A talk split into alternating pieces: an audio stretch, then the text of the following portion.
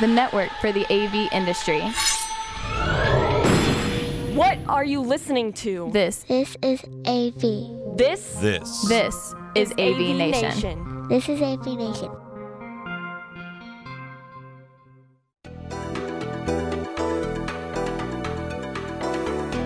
Greetings and welcome to this episode of AV Nation TV's Connected. I'm your host, David Danto, um, and I'm here with a couple of uh, stellar um, individuals that follow the technology industry and the collaboration and communications industry. Um, I would like them to introduce themselves. Steve, why don't you go first and uh, give us your name and tell everybody what you do?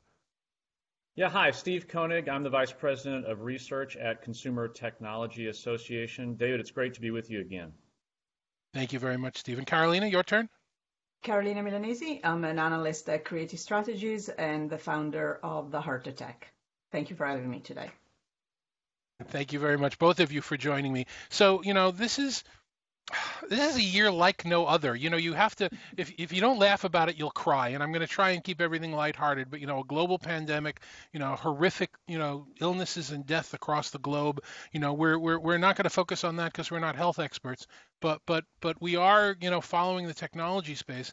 And and you know, this is the time of year that we would normally be sitting down at pre-CES events and, and listening to uh, Steve, you and your team talk about trends and what's going on. And clearly, the trends are going to be impacted by by this global situation in the short run and probably in the long run. Why don't you give us uh, your your perspective on where you think that's going, Steve?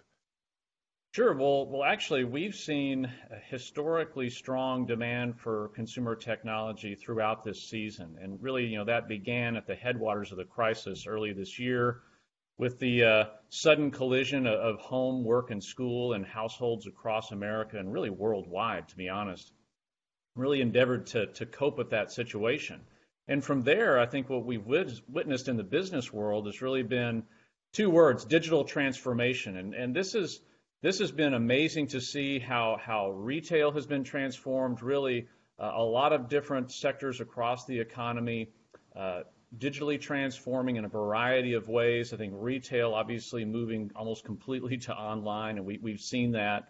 But, but a lot of businesses and, and the usual suspects of, of our daily lives these days, a lot of video calls, you know, like this one, webinars and so forth. And thank goodness we've had these digital tools. But that that quotient of demand has remained strong throughout the year and is actually spilling over into the holiday season, and we think that's just going to continue right on into 2021. Uh, and really, we're witnessing, they, they call it the Great Reset, but technology is at the core of this. And we've seen some amazing innovation, just organic innovation. Uh, we've also seen a lot of technologies deployed for new use cases, again, to cope with the crisis. I mean, telemedicine is a great example of this and digital health overall.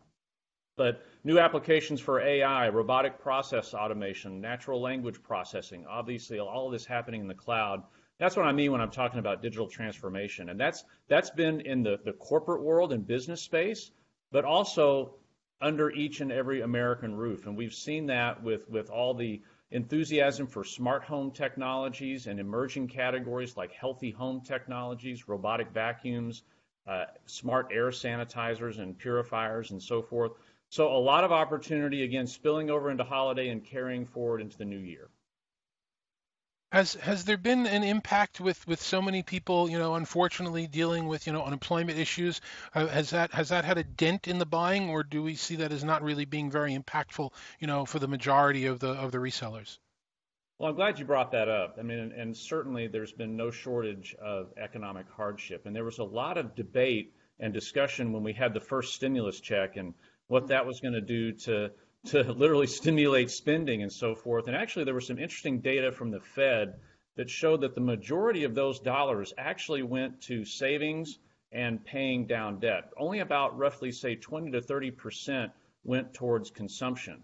I think for tech, certainly there's a lot of economic hardship out there, but what we've seen is is this dynamic of freed up discretionary income less travel, less spending on, say, uh, apparel. There's not a lot of compelling reasons to buy a new suit, for example, these days.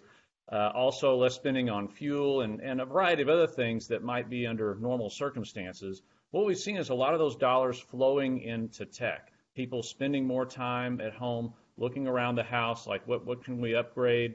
Let's up, let's add a display. You know, family movie night's great, but maybe not every night uh, around the flagship display. So let's get a couple of more TVs so people can watch different things.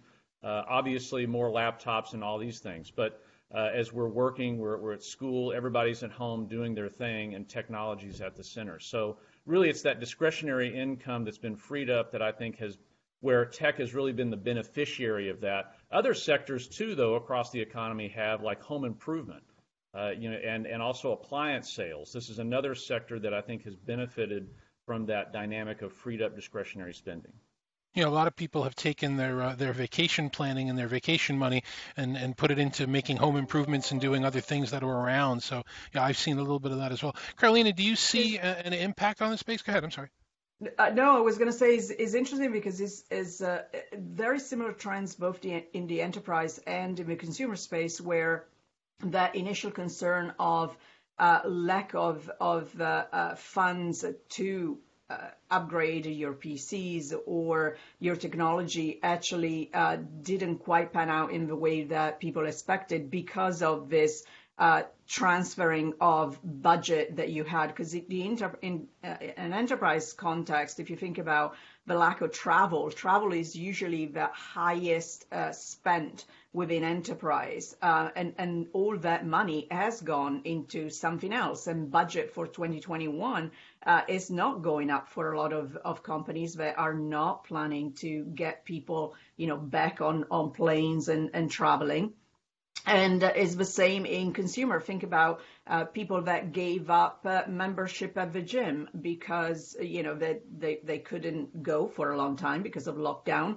or they might felt uh, uncomfortable going back when the gym reopened. And and uh, you know that going and funding peloton or other equipment that you're using within the home and you make available not just uh, uh, you know to to the adults in in the uh, home but to kids as well who don't have PE classes in the old fashioned way anymore yeah, I can imagine. You know, it certainly has has.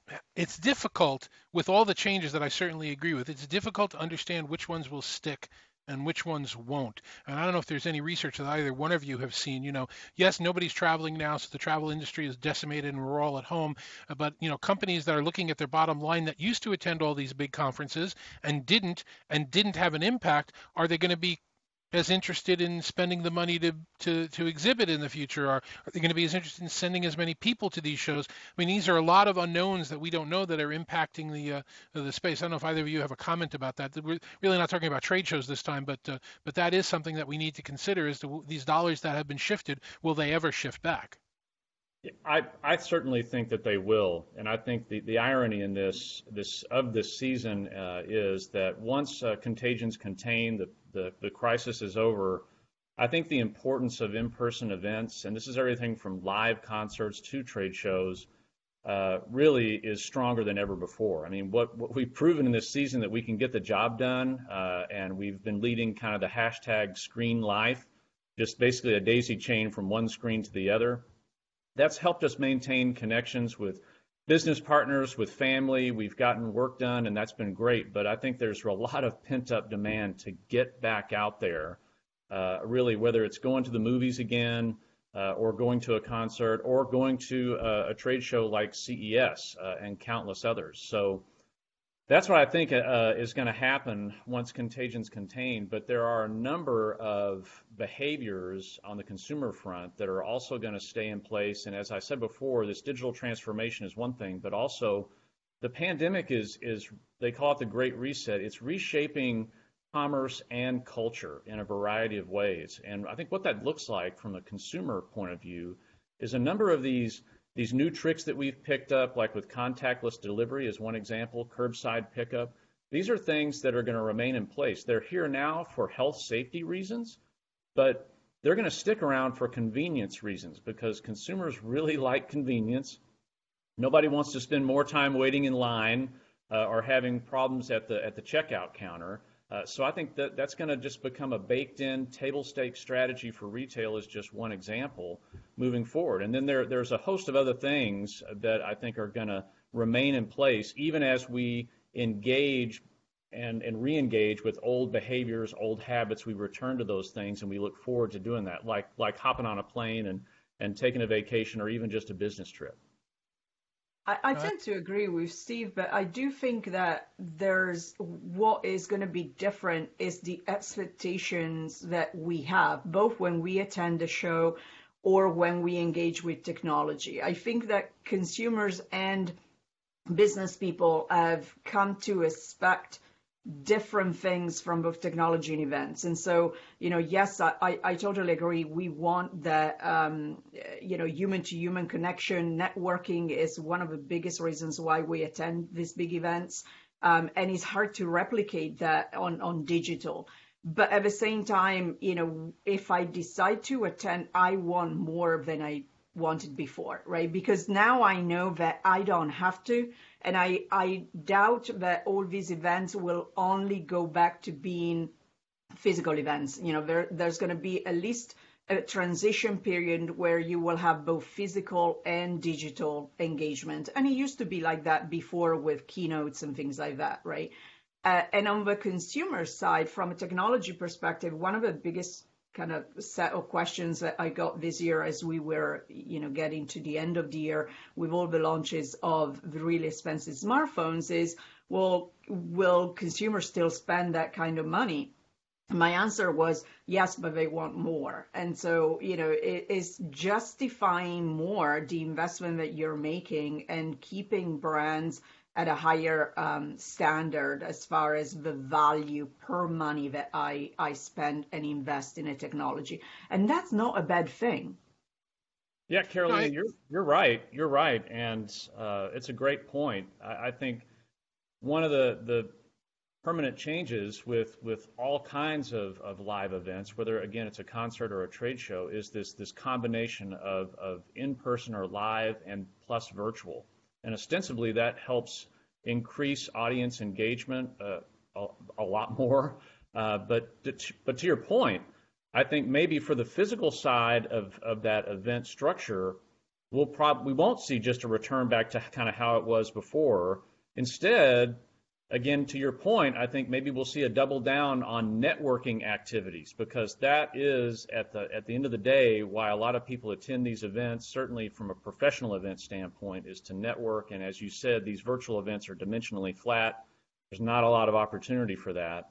Uh, but for for other like concerts and and other uh, events, live events out there it's going to introduce new business models, new opportunities for monetization through sponsorships and so forth, because you have this this duality now of, of yep. live and then virtual, and that's going to just remain in place as we move forward. Well, let's actually Absolutely. use this as an opportunity to, to coin what we what I believe is going to be the next big buzzword in our industry. Maybe if we look at you know January uh, 2022, you know we're looking for the buzzwords. We we've obviously entered the hybrid future. Hybrid is going to be a very big deal of what's going on, and and there are there are a bunch of facets to that that we can talk about just for a couple of minutes.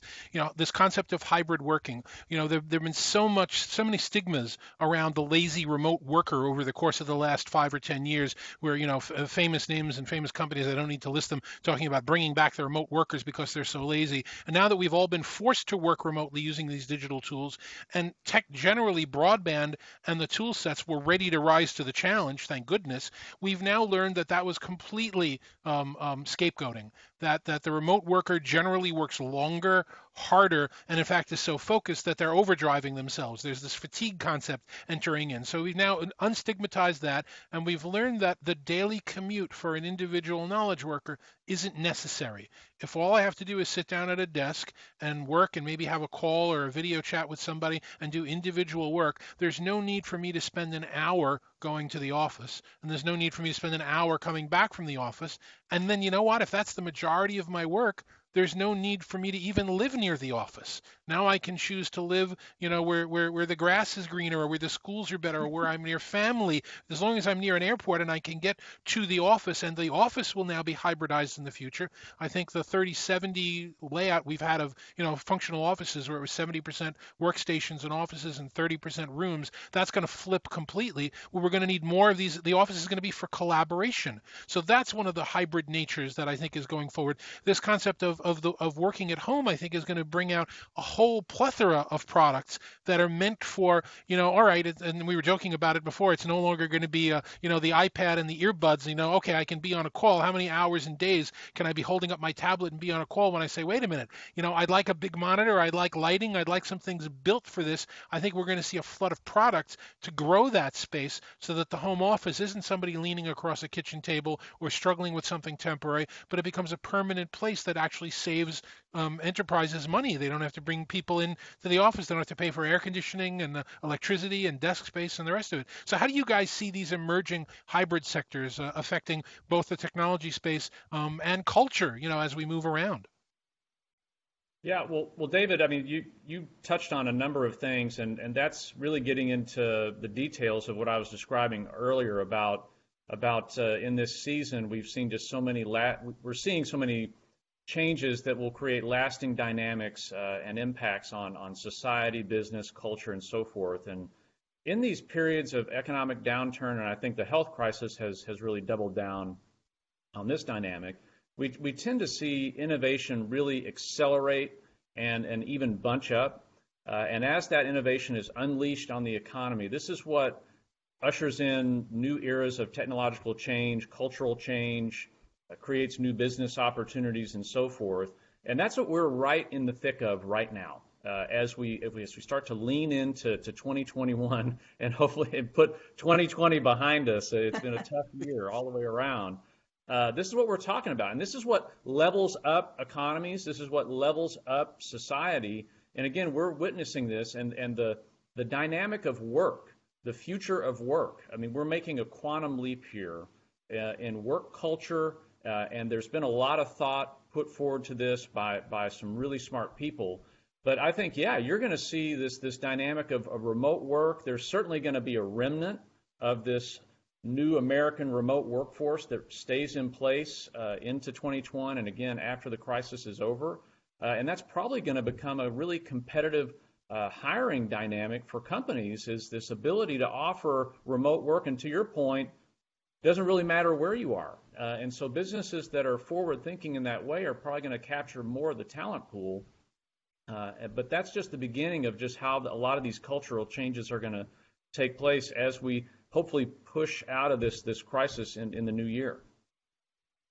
I, think that I, I, agree with both of you that hybrid is going to be uh, the future because, you know, right now you have, oh, yes, everybody's going to work from home.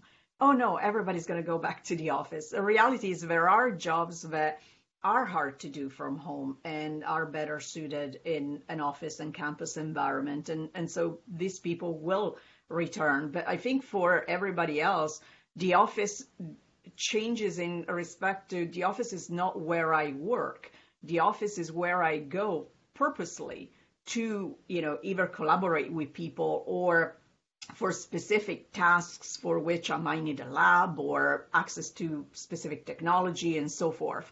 Um, and the other part that I wrote a, a column for Fast Company on um, on on this topic is you know, remote work is not just about cost saving and um, you know flexibility and and employee engagement. It's about diversity and inclusion too, because the idea that you can now hire in different locations, to your point, David, about you know working from where the grass is greener, or actually where the houses are not as expensive, um, you know, is is important. It's important to be able not to continue to focus around, you know, Silicon Valley or Austin or the East Coast, especially, you know, for technology, uh, and be able to hire people where they're based so that they have a support network of, you know, relatives that can help with the children and so forth. There are so many ramifications from a human perspective.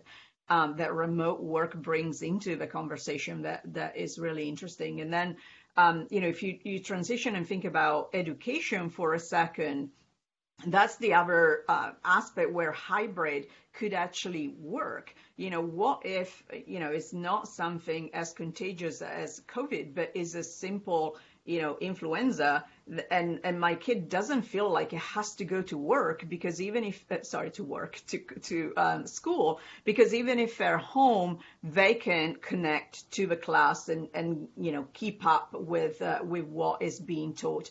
I, I think that that idea of uh, having access to the school when you know there's a uh, in in Germany, it's it's a fry when it's too you know when it's too hot to go to school and they shut down. Here can be snow day, whatever the case might be. Um, that doesn't mean that you shut everything off because at the end of the day, schools and enterprises and consumer, we all invested in technology during these months. This is not going to be all thrown out. You know, is we're going to have to think about how we continue to use this technology that now we have in place. And I think that also raises a very important corollary point in that it's not just the beefing up of the hybrid technologies that allow us to be remote from the remote side, from our homes, from where we happen to be. It's the beefing up of the technology in what the new offices will be and the new schools will be to enable this. Any office that you're building with meeting spaces that doesn't equip every space in every room with the ability to handle the, these remote workers and bring them into the conversation is going to be a problem. Same thing with classrooms. You know, you've got the price of some of the, the products, you know, like like like the, the I don't want to pitch any company's particular product, but something like the Poly Studio USB, where where you know you stick it in the room in a student's desk, and bingo, you know, you have made that classroom, given it the capability of, and I'm sure there are other competitors' products as well. I don't want to get into that, but but the idea is we now need to equip every classroom, every meeting room away from home to be able to work with this larger group of people that will now be choosing to either be remote full time or choosing to be remote when they need to, as you point out. And I think that's going to change the dynamic in terms of the technology that's coming into the space. Certainly more for home technology, and certainly more for office, for education, uh, you know, for healthcare technology to enable both sides of this uh, digital uh, transformation that's taken place. What's the joke that they said? Six years of digital transformation in six months? And you know who is the leader of your digital transformation? Your cio your ceo or covid? You know it's it's these these are the jokes that we've been seeing for the last few months but they're true. You know we've had a lot of digital transformation.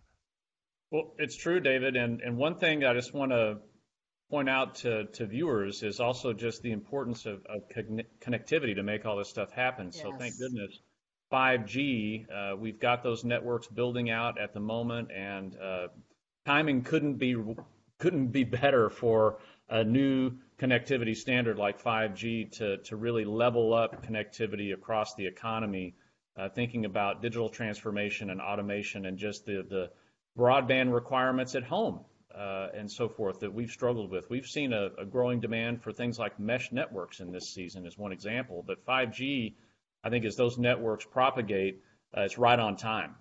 Yeah. And and people yeah, I know, and myself included, I've had to add new routers into my home, you know, to pick up the capacity, you know, so that the, everybody had a solid connection. It's it's what we've all been doing to try and increase this, and uh, hopefully 5G will help when we get it more widely rolled out. Carolina, you wanted to make a point? I, I just wanted to uh, talk about how it's quite ironic that we're talking about a cellular technology coming to the aid of you know people that don't move around as much. But that was uh, the problem that we've had um, because a lot of people live in congested area when it comes to wi-fi. And so you know mesh network can help with that. But people also turn to uh, connected computers and using their phone as hotspots.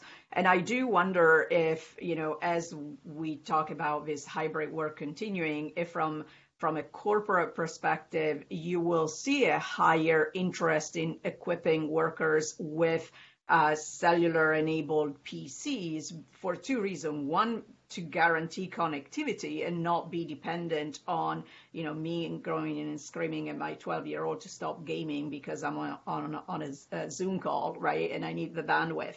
Um, but also because in that way, they feel that they can protect that asset better versus them not, you know, being sure of what kind of security I have on my home Wi-Fi. And and this is one of the complexity that we've seen with working from home is that blurring of, you know, how far can IT get in my home before I feel that you're actually intruding in my personal space. One of the things that I've talked about in some of my predictions that are coming out over the next couple of weeks is this idea of work-life balance giving way to what will then become, at least for knowledge workers, a work-life blend where we're not going to be trying to figure out when one starts and one ends. There really isn't a difference. So as long as you're taking care of yourself personally, you may be working different hours, you may be doing different things. You're going to be measured by your output. So if you want to go to with a child to a school during a day or you want to go shopping or go on an errand, as long as you're doing your work and you're able to connect using remote tools, there's going to be this big mesh of people balancing it. Again, it's not for everyone and it's not for every job, but I think we are definitely going to see this blending of, of all of our you know life where work becomes a part of who we are and what we do not this you know cut off nine to five chunk that's going through it which again leads into what's my home technology versus my work technology versus my home space versus my workspace. It's going to be an interesting experiment. And I've, I've talked to a couple of people in the industry that we, we say we would lo- if, if there wasn't so much death involved and so much pain we'd love to have seen this as a social experiment. But uh, unfortunately you know we're living through it as we do it. And we'll look back I think in five years um, and realize the tremendous revolution we went through then. It's kind of hard to grasp how big it is when you're living through it, but you know, in retrospect, hopefully we'll get to that point.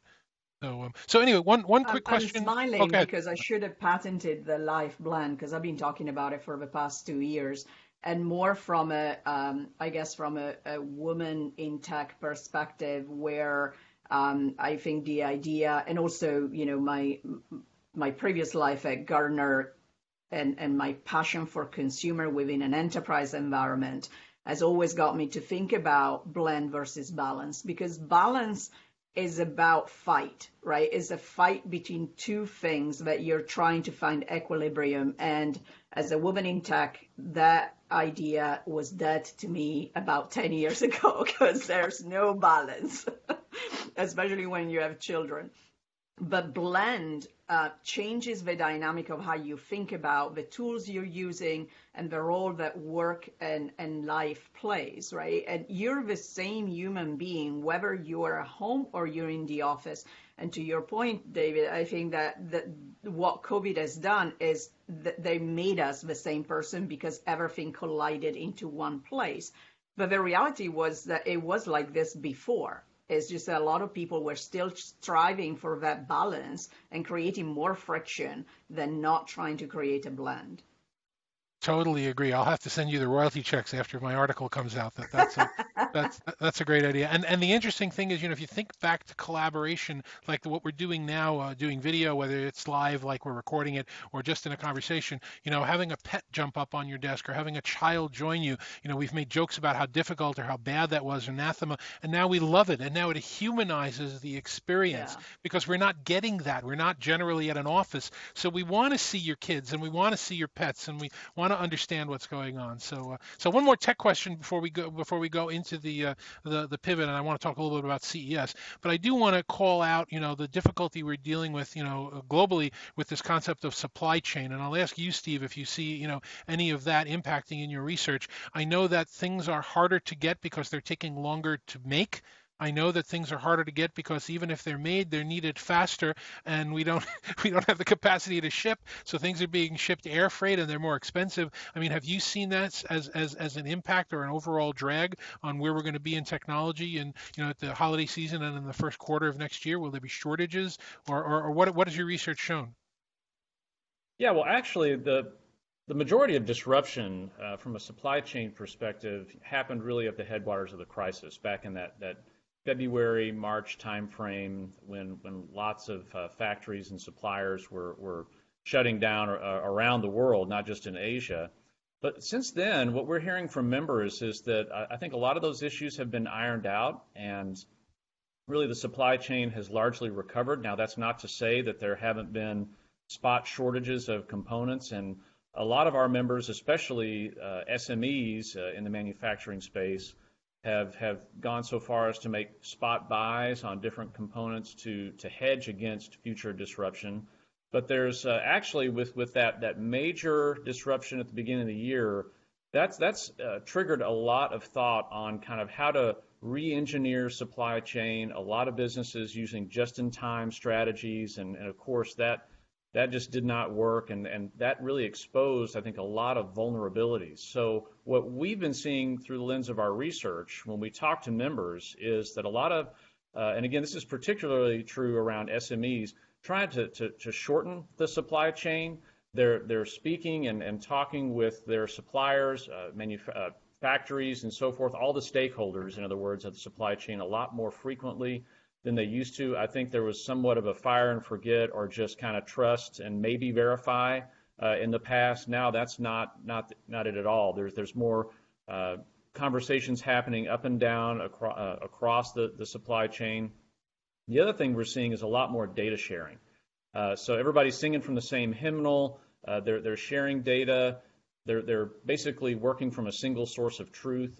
And another thing that's starting to happen relative to supply chain is stress testing. And so here, industry is taking a page from the, the, the, banking industry in terms of stress tests on looking at different nodes in supply chain, time, time to recover if this node goes down, uh, and then time to survive. So if something, if the disruption happens, you know, what's the maximum amount of time that we can fulfill demand before we, we run out of product or components or whatnot? And clearly, if you're time to recover uh, for a node is greater than your time to survive, then you've got a problem. You need a backup plan. So that's just a window into some of the thought and strategies that are currently working into and re-engineering supply chains.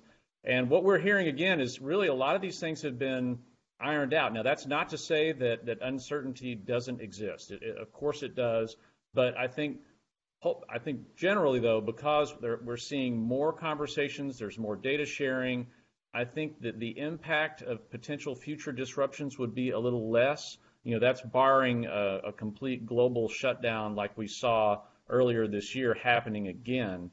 So I think supply chain is looking good. Okay. I think one one uh, point that helped a little was um, um, uh, with I guess is trying to find a silver lining in all of this was the fact that diversification from a supply chain perspective started happening before COVID because of the U.S. China uh, economic and um, um, kind of political.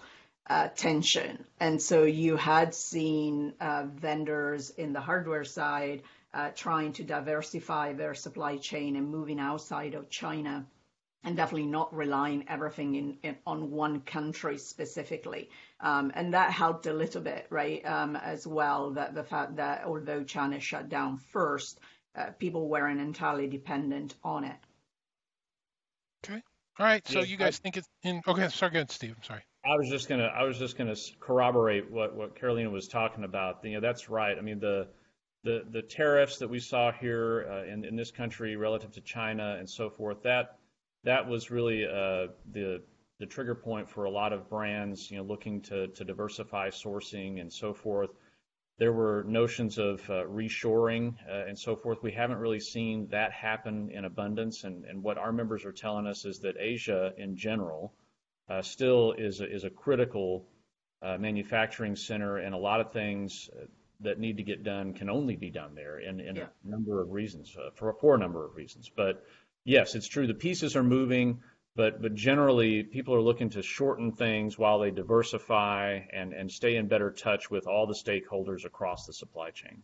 Yeah. Okay, so you guys don't see it as uh, as difficult as I do. That's good news. I'm glad to hear that. Um, let me pivot now and, and talk about the calendar. Um, it's November.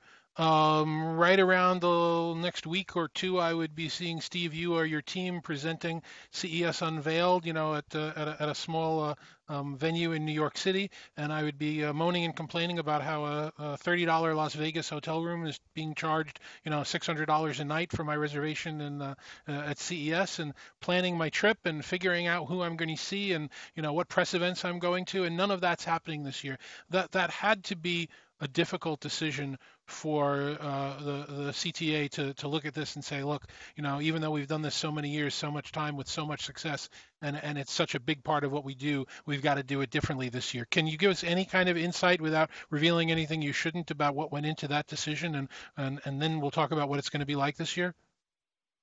Sure, thanks, David. Yeah, it, I mean, clearly was a very difficult decision to go all digital with CES 2021, but it was certainly the right decision. I mean, we, we made that decision towards the end of the summer, uh, and that's when we hadn't seen a lot of these infection rates rise, but uh, just clearly it just was not feasible to, to gather the magnitude of industry folk from around the world like we do each and every year in a normal season at CES these days. So uh, we're we're encouraged by the news this week uh, about the the vaccine, and and we are planning for a physical event in 2022. But 2021, yes, will be all digital. And let's face it, I mean the the technology that we've been talking about that's helped us stay productive, uh, stay in school, uh, and connect with family and friends. I mean that that same innovation really helped us reimagine CES 2021, and Microsoft is our partner. Uh, we had a press release about that a while ago. Fantastic and, so cool to have Microsoft back in the mix in a very, very big way. I mean, you guys have been attending CES for years and years, so you remember the Bill Gates keynotes and, Microsoft had their booth on the floor. And, you know, things changed over the years, but but for CES 2021 and down the line, Microsoft is our partner. We're delighted to, to have them, and they're going to be supporting a lot of the, the platform elements, obviously the cloud elements and, and other support. CES 2021, even though it's all digital, will still bring the typical uh, value that it does in terms of connecting exhibitors, customers, thought leaders, media from around the world. Uh, I like to think of it as the World Cup uh, of innovation. And I think because it's all digital, the irony is that we may see attendance of CES 2021 outstrip any previous physical show that we've had because when you can attend online, I mean, you're given a front row seat to keynotes, and that's we know that's not always the case. Uh, at, at my feet hurt just hearing about standing online. yeah, so so you're going to have a front row seat to a lot of things uh, and access thereof uh, more when it comes to different brands and the innovations that you're uh, going to be able to see uh, and connect with those exhibitors and brands. So I think it's going to be an amazing event, and I, I'm so looking forward to it. So the, I, don't know the, if you okay, are going to agree with me, Steve, but I also think that from a timing perspective, um, one of the changes that I've seen over the last, I would say, two to three years at CES is that we're talking about technologies just because of a technology curve that are going to take longer um, to. It's not, you know, I'm coming to CES in January to see what's going to be in the store in June, right? Some of the technology uh, curves that are longer. And so a lot of it now, CES is about discussion, is about view of what is to come in the next one, five years, 10 years. And so in, in a way is easier to do that kind of event digitally than not if I really was using, you know, CES to come and see the computer that is what is going to be on Best Buy, you know, shelf three months down the line. yeah, Caroline, I'm so glad you noticed, and you're exactly correct, spot on. Uh, it's it's much more than just a, a gadget show. I think uh, a long time ago, CES shed that mantle of just a gadget show. Of course, there's still hardware there in abundance, software, apps, a lot of content, services. But you're correct. There's also an abundance of discussion from global leaders. We've had so many different ministers, uh, government ministers, and officials from around the world participate in CES, uh, not to mention just the, the industry leaders uh, vis-a-vis keynotes and, and other super sessions that we've had, a broader discussion on the impact of technology, how technology is helping solve some of the biggest problems our world faces, whether it's hunger, uh, whether it's climate change, a lot of these issues, technology is uh, is really at the vanguard or the salient for, for solutions to these big problems. And so it's been a fantastic forum to discuss this. And yes, I, I can almost guarantee you that there'll be a lot more of that with the all digital CES 2021. And, and again, addition to the usual suspects and conversations about new big screen TVs that, that, that just stun and amaze, and then a lot of other innovations that we've seen through this season that are going to carry on and pay dividends. But also from a trends perspective, you're also right in that a lot of these are not just one once a year or, or a 12 month trend. These are these are technology trends that play out over a long time series, and we've seen this, haven't we, time and time again. I mean, one one example I often point to is is XR technology, you know, AR and VR. We've been talking about these things for a long time, and one of the things that CES is really good at is, of course, displaying organic innovation, but also displaying existing technologies that are being deployed for new use cases. And, and you put these two things together, and it's a, a hugely exciting event. It sets the pace right at the beginning of the year. It's what hundreds of thousands of people around the world look forward to, and uh, there's so much coverage and media, it takes probably about a month to absorb it all, uh, even when you attend. So it's going to be a fantastic event coming up soon so, in January. I, I understand how well, nobody understands, but I, I can I can envision how it will be attending terrific conversations and terrific presentations remotely. How how do I envision what it will be like cruising up and down the halls and and, and seeing what various vendors are doing? Uh, are you working on some type of a digital avatar platform or something like that with your Microsoft partner that will let people sort of walk around and explore? That's something, to my knowledge, that we're not doing. In fact, I think we're really focusing more on the the, the substance and, and, the the content. There'll be mechanisms uh, that we're working with Microsoft on that will allow attendees and, and certainly media to engage with different brands, and that's what I meant by having really that front row seat. So in some ways, it's going to be even better. We've we've all known what it's like trying you go to to a, a, brand's booth at the show and you're like, okay, can, can I talk to somebody about this? And they're like, oh, well, he's in a meeting or he's doing this and, and so forth. So hopefully it'll be even easier to get answers, to connect directly with brands. Uh, I think it's going to be a really good thing. And again, I think this is also going to remain a fixture as we move forward. Uh, again, our plans for 2022 are for a physical event in Las Vegas that will be paired with a virtual event uh, in case people can't attend or that's their preference.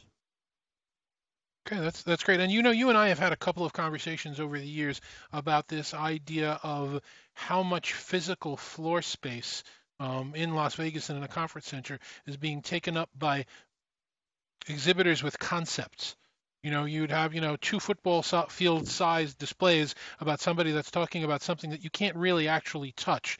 And it becomes you know it's it's unwieldy. There there's there's this dichotomy of of what's a what's a product show and what's a concept show and it's kind of hard to separate the two. Has there been any conversation around you know using this as a stepping stone to perhaps get a little bit more differentiation between products and concepts going forward so it's easier to consume both um, instead of having them in each other's face? Well, actually, I think a lot of people endorse that differentiation, uh, and so that's what really constitutes the, the rich tapestry of, of a technology narrative that we see each and every year at CES. I mean, there are some big statements at, at, CES, and then there are some very small booths, and like, you know, th- this is our product. Uh, and we, like I said before, we still see an awful lot of hardware. I mean, hardware is still, I think, kind of the, the anchor point of the show. But then we also have uh, more conceptual things. A, a, lot of tech today, let's face it, is a, thinking about hardware and devices, the collection of sensors and uh, some processors, uh, and then beyond that, it's mostly software defined. Uh, so, having said that, there's there's just a lot of hardware innovation, but there's also a lot of, of bigger ideas. I mean, take smart cities for example. Uh, there's there's a lot of different moving parts within that, but CES is able to convey uh, a lot of these topics, the importance of tech and brand marketing as another as another angle.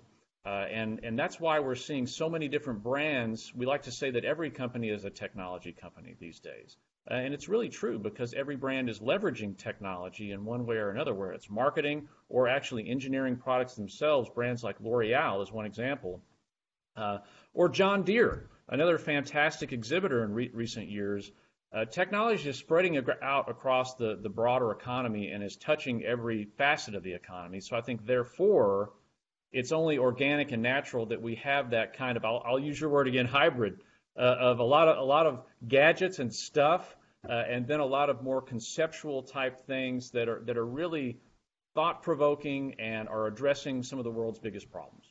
Well, I'll, I'll, agree with 99% of what you say, although I'll still have a have a have a little bit of a be taken aback by an automotive manufacturer that builds a booth so big that they build a kitchen into it, um, yet there's no cars in the booth. So I, I, I think that that's that's you know, I don't know if that's the statement that I would be making, and I don't know if that's the statement that any company is going to be making post-COVID. But but for now, I find you know that just kind of gets in the way of me seeing things because I'm physically trying to get past the kitchen and the four-bedroom suite and the big conceptual booth. But uh, you, so anyway, you that's should have made the decision not to go to the show floor. That's what I did last year. Um, I I did not make it to the show floor because the the value and the number of the smaller uh, vendors that are at the Sands and the International Expo is just so great. Obviously, we're very privileged, right? We we get pre-briefed by all the large brands that tend to spend, you know, their money in the in the uh, larger space of a show floor, and then you have all these smaller players that don't have that kind of, uh, uh, you know, budget uh, but have extremely interesting concepts and products. And that's where I spent all of my time last year. And, you know, it's been kind of transitioning. The year before, I think I, I spent probably about a couple of hours uh, at the convention center. And, uh, um, you know, I spent a lot of time talking to European uh, companies just because of my heritage. Um, and, you know, they have this little tiny booth and a lot of um, brand share, mind share, and hope. well, we should, um, you, you know, you, have read, I'm sure you've seen the, the, the, books about theme parks that give you strategies for attending the theme parks. We should actually produce a book about the strategies for attending CES. You know, I've I've yeah. been I've been for for more than a dozen years now, maybe close to 20 at this point. Um, and and you know, I would say probably about 10 years ago, I gave up on the concept of seeing the show, which killed me you know, it, it literally it, it, pained me to know that I would never see all of it. But unless I'm bringing a team of 10 or 20 or 30 people Absolutely. and we're dividing it up, we're never going to see the whole thing. So yes, I do get most of my knowledge from the press briefings before the show even opens. Um, and Steve's briefing, but I find the, the need to wander around the convention center and the sands is critical. And I'll give you one small example of that. Um, a year ago, literally a year ago, we were looking at you know uh, uh large manufacturers um, audio systems, wireless earbuds um, in the neighborhood of you know $200 each and $300 each. And at some of these small booths, I was seeing examples of $30, $20 what true wireless earbuds that sounded good and what i took away from that was this is a market whose pricing is collapsing there's yep. there's there's price value for the brand name, but there isn't price value for the product. And just like anything else I learn, or most anything else I learn at CES, within 12 to 18 months you see that hit the market. And just today on on on Walmart's Black Friday page, you're seeing true wireless earbuds for $14 um, and other ones for just under $25. So I wouldn't have figured out that trend unless I saw 14, 15 little companies with their products and put it together in my mind. But we all do the shows differently, and, and hopefully together we aggregate an image of what's going on. And Steve, you must be chuckling because that's exactly what you want, right? I am chuckling, and that is exactly what we want, yes. There you go. So I'll give I'll give each of you last thoughts, and then we can wrap up this conversation for today. Last thoughts on CES, on technology, on hybrid, on where we are. Carolina, why don't you go first? I let Steve go first last time. I think one big takeaway for me that I, I hope will come through because of a hybrid world is one that enterprises are going to start treating employees as consumers. Uh, and what I mean by that is that they're going to start to care about experience, um, not just about you know what I give you to work, but I, I want to give you something that makes it easier for you to get the job done. And um, provide some choice, right? And let uh, let, let providing choice, have... Uh, paying attention to uh, ease of use and quality and all these beautiful things that, from a consumer brand perspective, you care about. Um, I think that that hybrid model will also kind of force that um, to happen because in the home I will have choices. And you know, if you're thinking about a mic, a, a, even a headset, right? If if you have someone that is pitching a, an enterprise headset, well, you need to really have to convince me what the value of that enterprise headset is versus, you know, AirPods as an example. So that idea of you know um, style and and you started to see that uh, not to just mention Poly, but you know in in the new speaker lineup that you, that Poly just introduced a couple of weeks ago the fabric, the attention to the design, because these things are now in my home, not just in the office. And so I want that. So I think that that blend that we were talking about from a from a user perspective also will happen on the product side. From a from a um, event perspective, what I'm hoping is um, that to to Steve's point earlier about attendance is that these events will be broader and will um, help more people, um, you know, get the knowledge and and uh, um, get uh, familiar with technology. Um, so a little bit of an equalizer, if you like, uh, versus only the people that could afford to, you know, fly and pay six hundred dollars for a hotel in Vegas.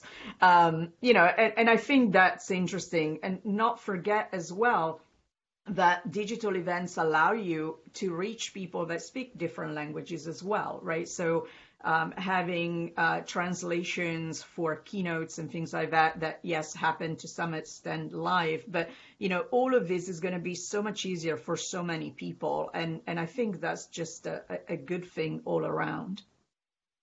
Terrific. Great thoughts, Caroline. I agree with all of them. Thank you. Now, Steve, I want to get your closing thoughts as well. But before I do that, one question that I thought that I should ask you, um, and I think it's a fair question. You know, if you don't want to answer it, you want to punt till later, that's fine. but but um, do you think that this home office, that this remote worker segment could clearly be a, a segment that emerges as one of the key pieces of CES 2022? Is this something you guys are kind of keeping an eye on? Absolutely, we're keeping an eye on it, and uh, I think more broadly, uh, the whole idea of Soho, which was a phenomenon back in the 90s when we had you know, desktop printing and wow, you and and the first home routers and, and stuff showed up at, at CompUSA, if you if you remember that retailer. Uh, I mean, that, we're seeing a renaissance in, in, Soho right now, and and clearly, uh, you said it before, David, that there's going to be a lot of opportunity here. We're seeing that unfold now. CES is no doubt going to bring even more innovation and opportunity and just, just describe how that change is going to manifest into the new year. Okay, so what are your that's great. I appreciate that, and I, and I, and I know an expert who, or a couple of them, who might want to be involved in helping you guys get that track going next year. Um, so uh, so what are your closing thoughts on this discussion about where we are in technology and the hybrid world and and uh, CES uh, virtual coming up in 2022 later on? Give you the last word. Well, thanks. Yeah, well, let me just close with an invitation to CES 2021. Registration begins on December 1st, so pretty quickly now. So just mark your calendars to go and register for CES 2021 on December 1st, uh, and you can get that done. Uh, and then, I mean, like we've established on this this uh, discussion today, uh, this webinar, I mean, just so much innovation, digital transformation, just such a, a, historically high level of demand for technology all through this season. It's carrying over into the holiday season now. It's going to spill over into 2021. And where can we go to find out what's next? Well, it's CES 21 clearly, and and that's that's going to be early in the year, right? Uh, January 11th through 14th uh, is when CES will take place. So it's about. I love the later date. I love. Please talk to, uh, to to Karen and see if we can make that stick going forward. So it's a little further away from New Year's. But go ahead. I'm sorry. I don't want to interrupt. No, that's that's fine. Yeah, it does take a little bit of the, the pressure off, doesn't it? But uh, 11 through 14th are, uh, are the show dates. Uh, and so, yeah, I just want to welcome everybody uh, and invite them to register on December 1st for CES 2021. We'll see you there. Carolina, again, thank you. How would people get in touch with you if they want to find out more about you and what you do? The easiest way uh, is to find me on Twitter. I'm at Caro, C A R O underscore Milanesi, M I L A N E S I. If you get me there, you can get me everywhere. Carolina, thank you very much. And Steve, if somebody wants to find out more about you or get in touch with you or the CTA, how would they go about doing that? Sure. Well, first, if you'd like to connect with our thinking at CTA Research, you can do that at cta.tech, that's T-E-C-H, slash research, so cta.tech slash research. And if you'd like to connect with me personally, my email address is just skoenig at cta.tech. I look forward to hearing from you. Carolina, Steve, thank you very much. This is a great conversation. Uh, so for Aviation TV and for the IMCCA, I'm David Danto. You guys know you can Google me. I have a million emails all over the place. And I look forward to speaking with you on the next episode. Thanks very much.